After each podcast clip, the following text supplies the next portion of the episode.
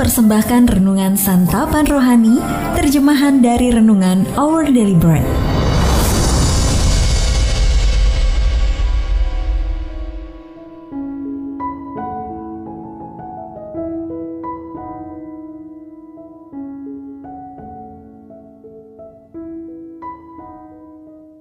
Sahabat ODB, pembacaan Alkitab hari ini terambil dari Yesaya pasal 64 ayat yang pertama sampai dengan ayat yang ke-8. Yesaya pasal yang ke-64 ayat yang pertama sampai dengan ayat yang ke-8. Sekiranya engkau mengoyakkan langit dan engkau turun sehingga gunung-gunung goyang di hadapanmu, seperti api membuat ranggas menyala-nyala, dan seperti api membuat air mendidih, untuk membuat namamu dikenal oleh lawan-lawanmu sehingga bangsa-bangsa gemetar di hadapanmu, karena engkau melakukan kedahsyatan yang tidak kami harapkan. Seperti tidak pernah didengar orang sejak dahulu kala. Tidak ada telinga yang mendengar, dan tidak ada mata yang melihat. Seorang Allah yang bertindak bagi orang yang menanti-nantikan Dia. Hanya Engkau yang berbuat demikian engkau menyongsong mereka yang melakukan yang benar dan yang mengingat jalan yang kau tunjukkan. Sesungguhnya engkau ini murka sebab kami berdosa.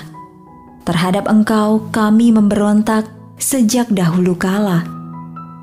Demikianlah kami sekalian seperti seorang najis, dan segala kesalehan kami seperti kain kotor kami sekalian menjadi layu, seperti daun, dan kami lenyap oleh kejahatan kami, seperti daun dilenyapkan oleh angin.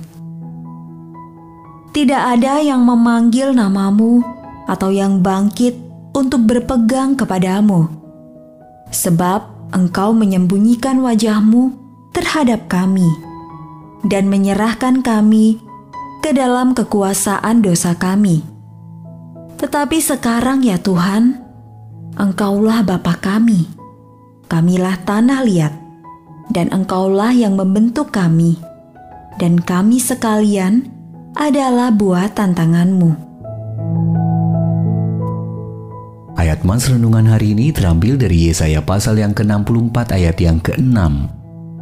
Demikianlah kami sekalian seperti seorang najis, dan segala kesalehan kami seperti kain kotor.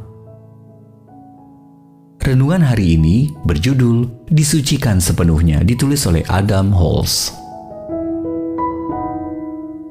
Baru-baru ini saat saya dan istri membersihkan rumah untuk menyambut kedatangan tamu, saya menemukan beberapa noda gelap pada lantai keramik dapur kami yang berwarna putih. Saya sampai harus berjongkok untuk menggosok noda-noda ini. Namun saya segera tersadar, semakin saya gosok, semakin saya melihat noda-noda lain. Setiap noda yang berhasil saya hilangkan hanya membuat noda lain terlihat lebih jelas. Lantai dapur kami mendadak tampak sangat kotor. Lalu saya pun menyadari, seberapapun kerasnya saya menggosok, saya tak akan pernah dapat membuat lantai ini bersih total. Kitab suci mengatakan sesuatu yang mirip tentang membersihkan diri. Upaya terbaik kita sendiri untuk mengatasi dosa akan selalu gagal. Nabi Yesaya yang prihatin bagaimana umat Allah, bangsa Israel akan mengalami keselamatan darinya, Yesaya pasal 64 ayat yang kelima menulis, Kami sekalian seperti seorang najis, dan segala kesalehan kami seperti kain kotor. Namun Yesaya tahu bahwa selalu ada harapan melalui kebaikan Allah. Maka ia pun berdoa, Tuhan, Engkaulah Bapa kami, kamilah tanah liat, dan Engkaulah yang membentuk kami. Yesaya tahu hanya Allah yang dapat membersihkan apa yang tidak dapat kita bersihkan, hingga noda yang paling gelap sekalipun dapat menjadi putih seperti salju. Yesaya pasal yang pertama ayat yang ke-18. Kita tidak dapat menghapus noda dosa dalam hati kita. Puji Tuhan, kita dapat menerima keselamatan di dalam Dia yang pengorbanannya memungkinkan kita untuk disucikan sepenuhnya. Sahabat ODB, mengapa rasanya sulit menerima pengampunan Allah? Lalu mengapa kita tergoda untuk berusaha mengatasi dosa dengan kemampuan kita sendiri? Mari kita berdoa. Ya Bapa tolong aku untuk menerima pengampunanmu daripada mengupayakan apa yang sebenarnya telah engkau berikan secara cuma-cuma. Amin. Jika Anda ingin mendapatkan buku renungan ini dalam bahasa Indonesia, Inggris atau Mandarin, WhatsApp kami di 0878 7878 9978 atau email indonesia@odb.org.